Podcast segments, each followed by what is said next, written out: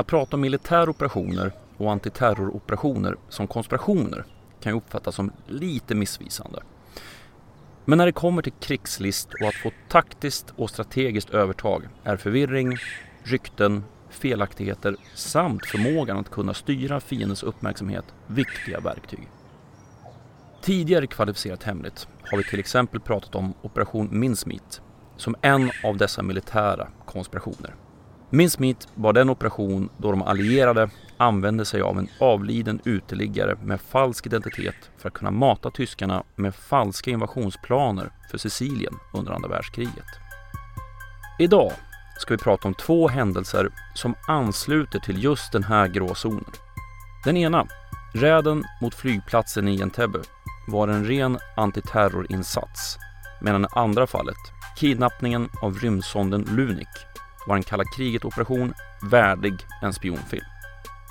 Så återigen är det dags att ni tar fram den cyanidspetsade pennan, gömmer er i den bepansrade agentbilen och hoppar fallskärm från extrem höjd. Jag heter C. Åkerberg och ni ska vara adrenalinstint välkomna till det här smygande och lågflygande avsnittet av Kvalificerat Hemligt. Denna gång om Operation Thunderbolt och CIAs kidnappning av månsonden Lunik.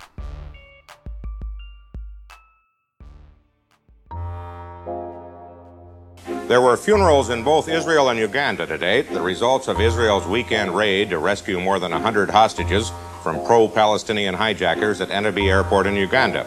But there were other results too from the rescue operation, which has been hailed as audacious and as a blow to terrorists around the world.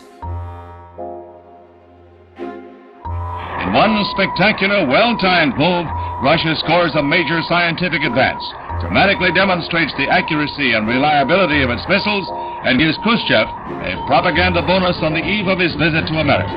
Moscow shot for the moon. We came in, we did our job, we were accurate. 99% of the success of this um, um, of this operation lies within luck.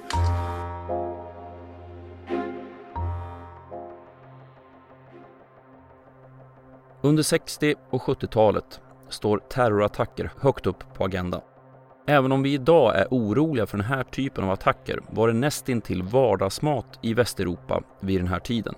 Grupper som tyska Baader-Meinhof-ligan och Röda armé-fraktionen, spanska ETA, irländska IRA, italienska Röda brigaden, palestinska PLO och PFLP var alla aktiva med olika former av terrorattentat. This is an ITN newsflash from the Olympic Village in Munich, where early this morning armed Palestinian guerrillas raided the sleeping quarters of the Israeli team. The gunmen shot dead two Israelis and are now holding 20 athletes and six officials as hostages. While dynamite was put aboard the planes, the guerrilla guards stood over them to prevent King Hussein's troops getting too close. Fifteen minutes later, the commandos themselves left in a hurry. These are the leaders of the Red Brigades, Italy's most notorious guerrilla group. Fifteen of them have been on trial in Turin for the past year, charged with armed subversion of the state. In Rome, troops and police cause massive traffic jams in their search for Aldo Moro, the former prime minister kidnapped by extreme leftist guerrillas on March the 16th as part of their campaign to bring revolution to Italy. Det var inte bara rena mord eller urskillningslösa bombdåd som den här gruppen ägnade sig åt, utan även kapningar och bankrån för att tvinga stater att frige fångar samt att finansiera sin verksamhet. Samtidigt, i Mellanöstern, har staten Israel och dess arabiska grannar hunnit utkämpa två krig. Sexdagarskriget 1967 samt Jom Kippur-kriget 1973. Och utöver det utmanade säkerhetsläget som Israel befinner sig i har man också Palestinakonflikten att förhålla sig till. Den här konflikten har bland annat inneburit ett otal attacker mot israeliska mål, men också terrorattentat mot befolkningen där attentatet mot den israeliska OS-truppen i München 1972 utfört av den palestinska gruppen Svart September kanske är det mest kända.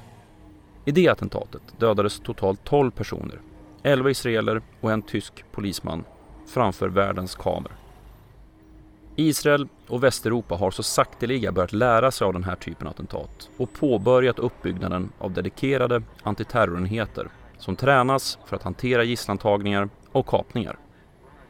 Men eh, varje lärdom är dyrköpt och under 70-talet inträffar ett antal attentat i både Europa och Mellanöstern där fritagningsförsök misslyckas och gisslan och sätta livet till.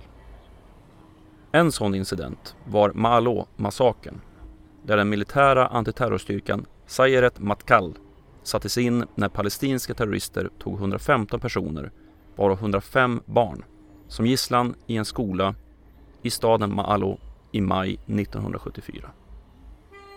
Specialstyrkans fritagningsförsök misslyckas kapitalt. Överraskningsmomentet tappas och istället kan terroristerna skjuta mot soldaterna och mot gisslan. Resultatet blir att 22 skolbarn dödas och över 50 skadas av automateld och handgranater innan militären säkrat skolbyggnaden. På grund av Maalo-attentatet och de två tidigare nämnda krigen är inte bara den israeliska militären hårt kritiserad. Den nationella självkänslan är stukad.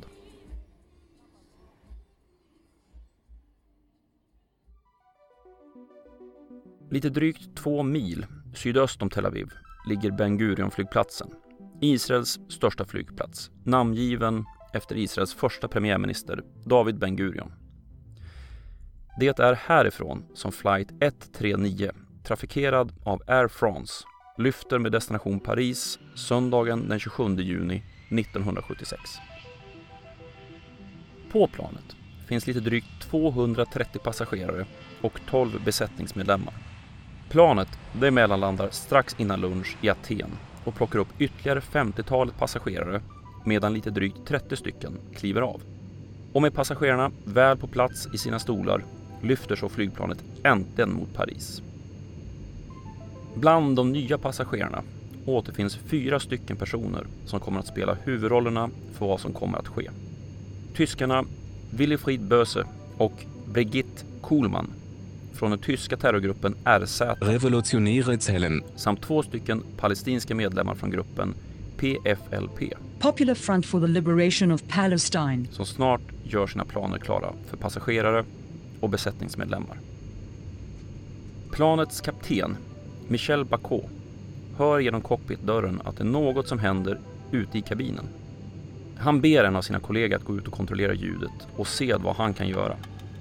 Dörren öppnas och kollegan står nu öga mot öga med Böse som är beväpnad med en revolver och en handgranat. Vi är vana idag att flygplatser satsar hårt på säkerhet och att vi knappt kan ta med oss en nyckelknippa i handbagaget. Men på den här tiden var både metoderna för, men också graden av säkerhet på flygplatser runt om i världen väldigt varierad. Det var därför som kaparna specifikt valde Aten för sin påklivning. Flygplatsen, Elinikon International Airport, var ökänd för sin dåliga säkerhet vid den här tiden. Böse tvingar sig in i cockpit och meddelar passagerarna att planet är kapat och att man ställer krav på att totalt 53 fångar i Israel och Västeuropa ska släppas fria. Efter det beordrar Böse Bako att flyga till Benghazi i Libyen för att tanka planet. När planet väl har landat i Benghazi verkar en kvinna, Patricia Martell, få ett missfall. Terroristerna släpper av henne men missfallet, ja, det är fejkat och Patricia blir den första att kunna berätta för polisen vad som skett in i planet och vilka man har att göra med. Informationen om kapningen når israeliska regeringen och militären vid ett-tiden, lokal tid. Och man börjar direkt skissa på militärens och regeringens agerande om planet skulle landa i Israel. Något som hänt flera gånger tidigare. På den militära sidan är det fortfarande den tidigare omnämnda enheten Sayeret Matkal som ansvarar för antiterrorbekämpning. Ett antal av deras soldater tar sig till Ben Gurion-flygplatsen för att förbereda en eventuell insats. Men Air France-planet flyger inte tillbaka. Efter sju timmar på marken i Benghazi lyfter planet igen. Passagerarna har ingen aning om var de är på väg. De tvingas ha fönstren fördragna under hela flygningen. Men sen på måndag eftermiddag vid 15.13 tar planet mark och man tillåts nu titta ut. Utanför flygplanet ser passagerarna en liten flygplatsterminal med texten Entebbe på taket. Utanför planet möts man av Ugandas omisskännlige diktator Idi Amin. Diktatorn Amin styr föga förvånande Uganda med järnhand. Under sin tid ser han inte bara till att döda de som opponerar sig mot hans styre. Amin ägnar sig också åt etniska utrensningar. Han ser till att kasta ut tiotusentals personer från andra brittiska kolonier som bott i Uganda i generationer. Det företag som ägs av de som deporteras tas av staten och ges till statsanställda och andra som så att säga förtjänar det. En åtgärd som ytterligare försvagar Ugandas redan bräckliga ekonomi. Det är alltså denna man som välkomnar passagerarna till Entebes flygplats och till en början verkar saker ha lugnat ner sig för gisslan. Ja, bortsett från att man befinner sig mitt i en kapning långt hemifrån. Kontakt upprättas mellan kaparna, Israel och Frankrike och förhandlingar påbörjas.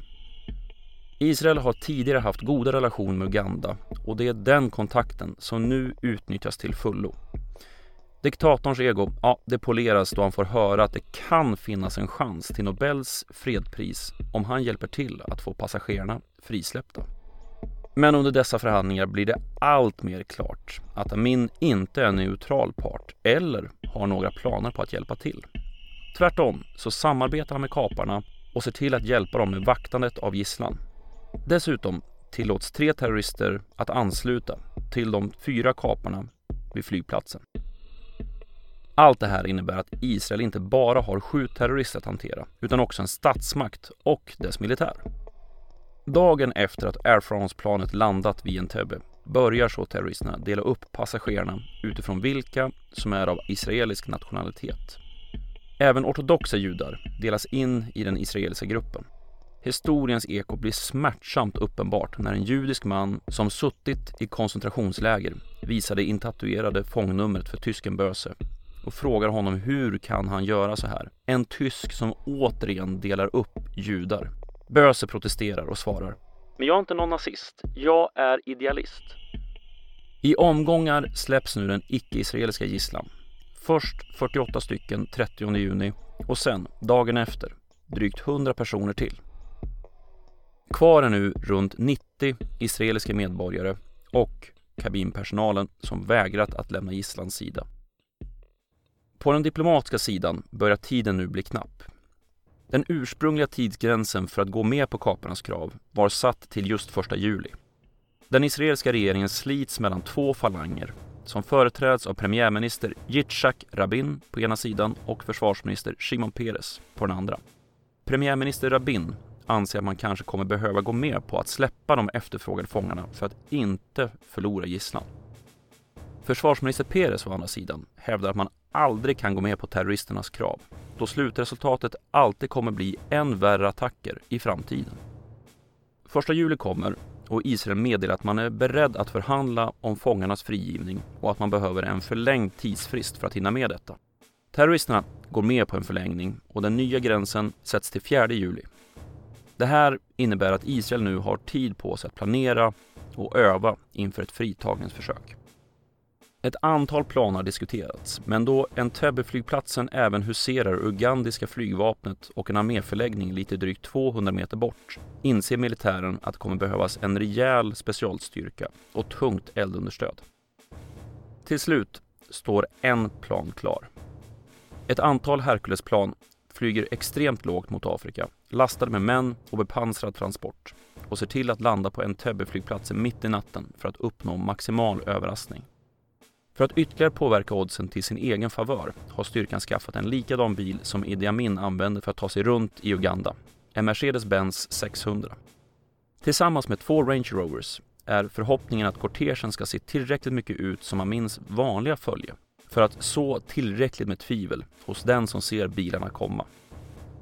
Att Amins bil var svart och den införskaffade versionen var vit löstes snabbt med svart sprayfärg. Vad värre var var att bilen inte kom igång som den skulle vid övningarna som Sayeret Matkal hade dagen innan avfärd. Men med några snabba reparationer senare var man på banan. Så gott man kunde veta i alla fall. Och det är mycket som fortfarande är osäkert. Israeliska militära underrättelsetjänsten har hunnit intervjua dem som tidigare satt som gisslan och fått en god bild av var den kvarvarande gisslan hålls. vilka vapen som terroristerna har och var de befinner sig i huset. Men mycket återstår fortfarande. Hur ska man kunna landa på en mörklagd landningsbana? Hur snabbt kommer ugandiska trupper kunna infinna sig vid flygplatsen? Vilket motstånd kan man räkna med när man väl har landat? Ja, frågorna är många, men till slut måste man besluta sig för om operationen ska genomföras eller inte. Under eftermiddagen 3 juli pågår en febril aktivitet för att lasta de fyra Herculesplanen med utrustning och drygt 100 soldater, sjukvårdare och mekaniker. Redan innan man fått klartecken för operationen har man lyft för att vara säkra på att hinna fram innan tidsfristen löper ut. Man kan alltid avbryta på vägen och flyga hem igen. Men så, halv sju på kvällen nås man av klartecknet. Operation Oskvig, Thunderbolt, är godkänd. De fyra Herculesplanen, efterföljda av två stycken passagerarplan som ska agera kommandocentral samt sjukvårdsplan, flyger över Röda havet på en höjd av max 30 meter. Turbulensen är så extrem på den här höjden att i princip alla soldater under den sju timmar långa flygningen drabbas av flygsjuka. Väl över Etiopien kan planen ta sig upp på högre höjd då de afrikanska nationerna i regionen inte har något radarnätverk som kan plocka upp planen. Långsamt närmar sig Uganda och flygplatsen Entebbe efter drygt 4000 kilometers flygning. Männen i planen gör sig redo. Det första Herculesplanet påbörjar sin anflygning mot flygplatsen medan de övriga flygplanen cirklar över Entebbe. Landningsbanan är nersläckt men piloterna lyckas landa planet utan större problem. Och innan planet ens hunnit stanna hoppar ett antal soldater ut för att upprätta mobila landningsljus för de övriga planen att använda vid landning. Det första Herculesplanet stannar en bit bort från den gamla terminalen där gisslan hålls. Väl stillastående öppnas den bakre rampen och ut kör den svarta Mercedesen, följd av två Range Rovers. Soldaterna i uppdraget har alla utrustats med den typ av uniformer som ugandiska armén använde, av samma skäl som man efterliknar Amins bil. För varje sekund som förvirring och osäkerhet råder har den israeliska styrkan övertaget. Kortegen kör i sakta mak från landningsplatsen mot den gamla terminalen och soldaterna i bilarna förbereder sig på anfallet. Plötsligt dyker två ugandiska soldater upp på vägen och vinkar åt Mercedesen att stanna. Befälhavaren för operationen, Johnny Netanyahu, som sitter i den första bilen, ger order om att soldaterna ska skjutas. Två hostningar hörs från de ljuddämpade pistolerna man utrustade med. Men antingen missar man eller så är soldaterna inte allvarligt träffade. För de höjer sina vapen för att skjuta varpå israeliska styrkan skjuter dem med automatkabiner som inte är ljuddämpade. I och med den kraftiga smällen från vapnet är nu överraskningsmomentet förlorat. Så Mercedesen och jeeparna sätter full fart mot terminalen. 100 meter kvar, 80 meter, 60. Fortfarande ingen moteld från terrorister eller ugandiska trupperna. Kortegen stannar på kortänden av terminalen och jobbar sig fram emot de förplanerade inbrytningspunkterna. Plötsligt möts gruppen av en eldskur inifrån terminalen. Elden besvaras direkt och man fortsätter in i byggnaden. Från att ha planerat att göra en uppdelad inbrytning på tre platser är nu gruppen av soldater mixade och lätt förvirrade. Men trots det fortsätter man anfallet inåt i terminalen så gott det går. En av de israeliska soldaterna hör hur en av terroristerna springer inåt i byggnaden och ropar till sina vänner att uganderna har blivit galna. De skjuter mot byggnaden. Israeliska specialtrupperna fortsätter pressen in i terminalbyggnaden. Samtidigt har styrkan som tagit upp positioner utanför terminalen utsatts för beskjutning från flygledartornet som ligger bredvid. Ett av skotten träffar befälhavaren Netanyahu i bröstkorgen så pass illa att sjukvården på plats bedömer hans chanser att överleva som minimal. Samtidigt når specialstyrkorna gruppen av gisslan. De ropar åt alla på engelska och hebreiska att sitta kvar och inte resa sig. Men några från gisslan missförstår orden, ställer sig upp och träffas i korselden mellan soldater och terrorister som är kvar. Under tiden som eldstriden pågår har de övriga planen börjat landa och påbörjat sin avlastning. Totalt fyra bepansrade trupptransporter ser nu till att dels blockera vägen in till flygplatsen och dels efter klartecken från högkvarteret påbörja förstörelsen av de stridsflygplan som står uppställda vid Entebbes flygplats. När man anser sig ha säkrat området påbörjas förberedelserna för att tanka flygplanen inför den långa resan hem. Men ganska snart står det klart att tankningen kommer ta orimligt lång tid. Om alla planen ska tankas för den långa flygningen hem kommer man vara exponerad för fientlig eld under alldeles för lång tid. Operationens nya befälhavare, som tagit över efter att Netanyahu sårades svårt, får besked om att Kenya kommer låta planen tanka vid Nairobis flygplats innan man flyger hem mot Israel. Valet är inte särskilt svårt, så man överger planen på att fortsätta tankningen och fokuserar nu istället på att säkra att alla från gisslan tas med hem. Ingen får glömmas bort. Sju minuter i tolv lyfter så planen från Entebes flygplats med gisslan och soldaterna, men också dessvärre ett antal döda. Totalt i Operation Thunderbolt dog tre från gisslan, en av soldaterna, alla sju terroristerna samt drygt 30 ugandiska soldater. Men dessvärre är ytterligare en från gisslan kvar i Uganda. I huvudstaden Kampala vårdas 74-åriga Dora Block efter att ha satt ett kycklingben i halsen. Förhoppningen nu är att hon ska kunna släppas på grund av fritagningen. Men Idi Amin tänker inte låta den här skymfen gå obesvarad. Dagen efter fritagningen skickas soldater till sjukhuset där man helt kallt mördar Block, som hämnd.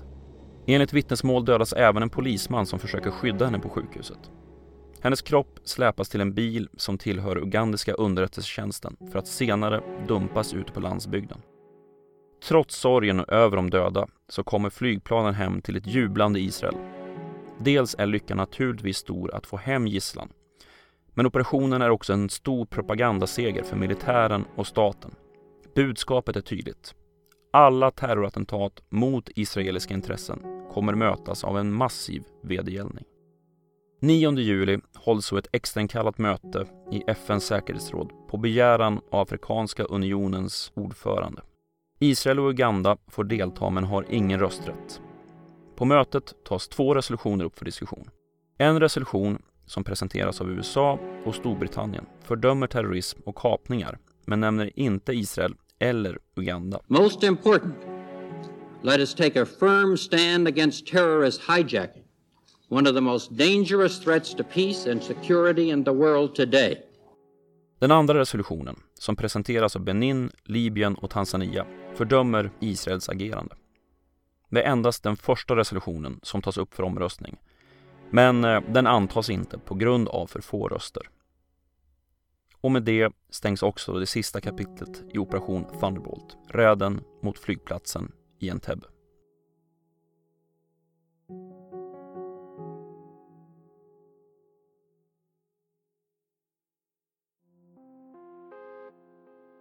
Under kalla kriget var öst och väst ständigt på jakt efter information om motsatta sidans militära och tekniska kapacitet. Man var beredd att gå till extremer om vinsten ansågs vara tillräckligt stor för att få en insyn i hur saker och ting fungerade. Bara som ett exempel kan nämnas lyftförsöket av den sovjetiska ubåten K129 där USA byggde ett särskilt skepp för den insatsen. Men ibland behövde det inte vara så avancerat. Ibland kunde det istället bara handla om ren list och en stor portion mod. Året är 1959 och de två supermakterna USA och Sovjetunionen är inbegripna i rymdkapplöpningen. Tidigt trodde USA att man var tekniskt överlägsna Sovjet. Men när Sovjet är först med att få upp en satellit och en människa i omloppsbana runt jorden ja, då är det amerikanska etablissemanget skakat. Än större blir chocken i USA när man från sovjetiskt håll meddelar att man lyckats sätta en sond på månen. 13 september 1959 kraschlandar Lunik 2 kontrollerat på månen öster om Mare Imbrium. På väg mot månytan har sonden gjort ett stort antal mätningar och som lök på laxen precis innan kraschen skickade sonden ut ett antal metallflaggor med Sovjetunionens emblem på för att peppra kraschområdet med arbetarrevolutionens emblem. Soviet Russia scores a dramatic victory in the exploration of space with the launching of the first rocket to hit the moon. An historic scientific feat simulated in these scenes, which show the course of the multi-stage rocket carrying the 858-pound Lunik. Bearing the Soviet coat of arms and hammer and sickle pennants, it traveled 35 hours through space. It is the first man-made object to voyage from one cosmic body to another. Och det är tack vare den här typen av framgångar som Sovjetunionen planerar en kringresande utställning där alla typer av sovjetiska framsteg, samhälleliga såväl som tekniska, ska visas upp för den imperialistiska omvärlden.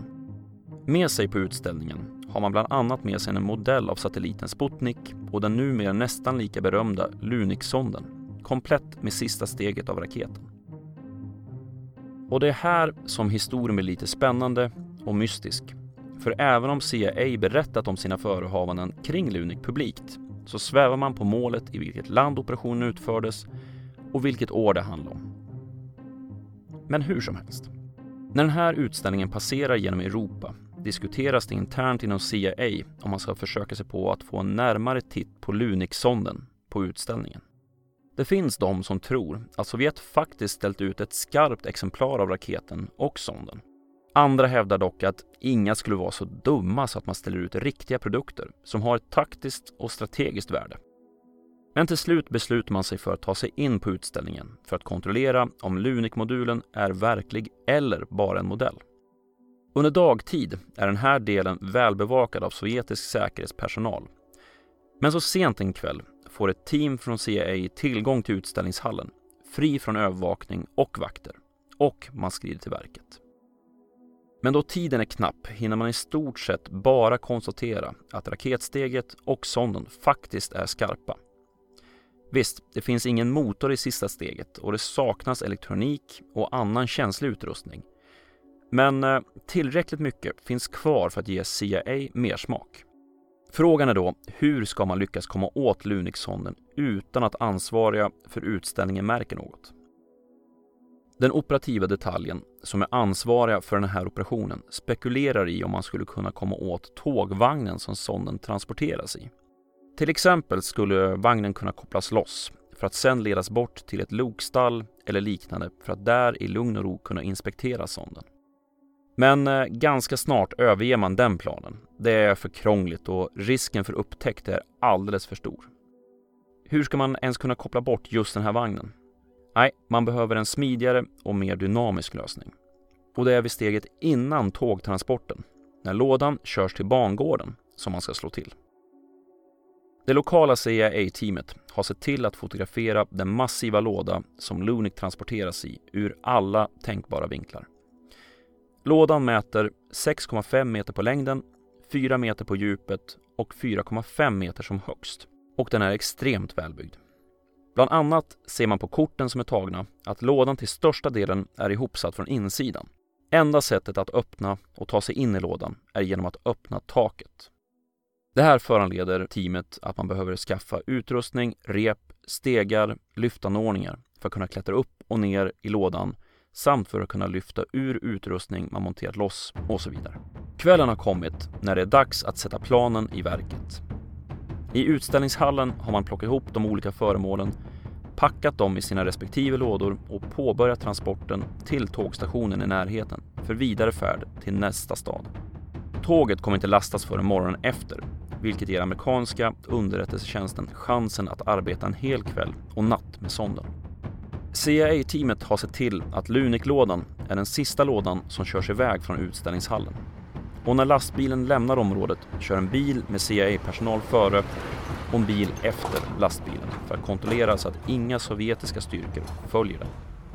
Transporten sköts av lokala förare, vilket ger CIA chansen att rakt av muta lastbilschauffören utan någon större risk för att denne ska skvallra. Strax innan tågstationen byts han ut mot en CIA-förare. Den ursprungliga föraren tas med till ett hotell där han får hålla till för kvällen. Det framgår inte av CIAs berättelse vad som utspelar sig där, men eh, det kanske inte är så svårt att tänka sig att fören bjuds på det ena och andra under kvällen. Lastbilen körs nu till en industritomt med ett högt träplank runt hela området. Man backar in lastbilen, stänger av motorn, låser porten in till tomten och sitter helt stilla Samtidigt patrullerar CIA-bilarna runt i området för att säkerställa att ingen sovjetisk säkerhetsstyrka har följt efter ekipaget. Efter en halvtimme är man säker på att man kommit undan med lånet av sonden och man påbörjar nu operationens nästa del. Till industritomten kommer nu ett CIA-team vars uppgift är att plocka isär Lunik och fotografera, mäta och väga så mycket man kan innan sonden måste köras till tågstationen. Två man tar sig upp på den övre delen av lådan och börjar plocka isär plankorna när plötsligt hela tomten badar i ljus. Från att ha varit i stort sett helt mörkt är nu hela området upptänt. Ett kort tag tror CIA-männen att de blivit avslöjade, men eh, till slut inser man att belysningen är satta med en tidsinställning. Man andas ut, torkar kallsvetten från pannan och ger sig kast med att ta sig in i lådan igen. Samtidigt, utanför, preparerar man fotoutrustning för att kunna ta så många bilder som möjligt av sondens olika delar. Då Lunik är så pass stor och lådan så väl anpassad till sondens storlek kan man inte röra sig ut med långsidan i lådan utan två team får jobba på varsitt håll. Ett team vid nosen och ett team nere vid motoränden. Gruppen som befinner sig nere vid motoränden behöver ta bort en stor metallplåt som hålls på plats av 130 muttrar. Så arbetet påbörjas att metodiskt lossa muttrarna var och en för sig och spara dessa för montering senare. Väl inne i motorutrymmet påbörjas fotografering och mätning av bränsletankar, ledningar, fästen och övrigt av tekniskt intresse. Snart har de två teamen kommit så långt in i sonden att de bara skiljs åt av en sektionsavdelare nära nosen. I den här avdelaren har sovjetiska konstruktörer lätt kavlage samt ett fäste som håller själva Lunik-sonden på plats. Fästet behöver monteras bort för att kunna få en heltäckande bild och enda sättet att göra detta är att klippa upp kablaget. Teamet tar kontakt med det lokala CIA-kontoret om man skulle kunna återskapa alla kablar, isolering och markeringar på kablarna. Man får ett jakande svar och klipper upp kablaget och tar de sista korten och gör de sista mätningarna på sonden och infästningarna. Det nya kablaget levereras nu till teamet som är klara med fotograferingen och mätningarna. Nu påbörjas det minutiösa arbetet med att sätta ihop Lunik, precis som den såg ut när den anlände till industritomten. Det visar sig att få tillbaka själva Lunik-sonden på sitt fäste är det absolut svåraste delen av monteringen. En person måste få en bult på plats från motordelen medan en andra person behöver hålla sonden i precis rätt vinkel vid nosdelen för att bulten ska fästa. Efter närmare en timme har man så fått sonden på plats och kan börja sätta tillbaka noskon och metallplåten nere vid motordelen. Innan de sista bitarna är på plats har man kontrollerat så att inga papperslappar, skoavtryck eller annat har lämnats kvar inne i raketkroppen. Teamet är klara vid fyra tiden och blir upplockade av CIAs bilar i området. Lastbilen med Lunik på flaket täcks av en pressändning, körs till en förbestämd plats en bit från tågstationen. Här ansluter den ursprungliga och, kan vi anta, utvilade lastbilschauffören och pressändningen tas bort från flaket på lastbilen. Lådan körs så sista biten och lämnas av på tågstationen. Den sovjetiska byråkraten på plats checkar in lådan utan någon anmärkning och tåget rullar så småningom till sin nästa station med Lunik på flaket. Fram till den hemliga men numera frisläppta rapportens publikation kunde man konstatera från CIAs håll att man inte märkt av att man från sovjetiskt håll skulle noterat att Lunik hade lånats av amerikaner över natten. Du har lyssnat på Kvalificerat Hemligt, en poddradio om konspirationsteorier och vetenskap. Länkar till musiken, videoklipp och annat som nämns i programmet återfinns på programmets hemsida, khpodden.se. Jag heter C. Åkerberg och tack för att du har lyssnat.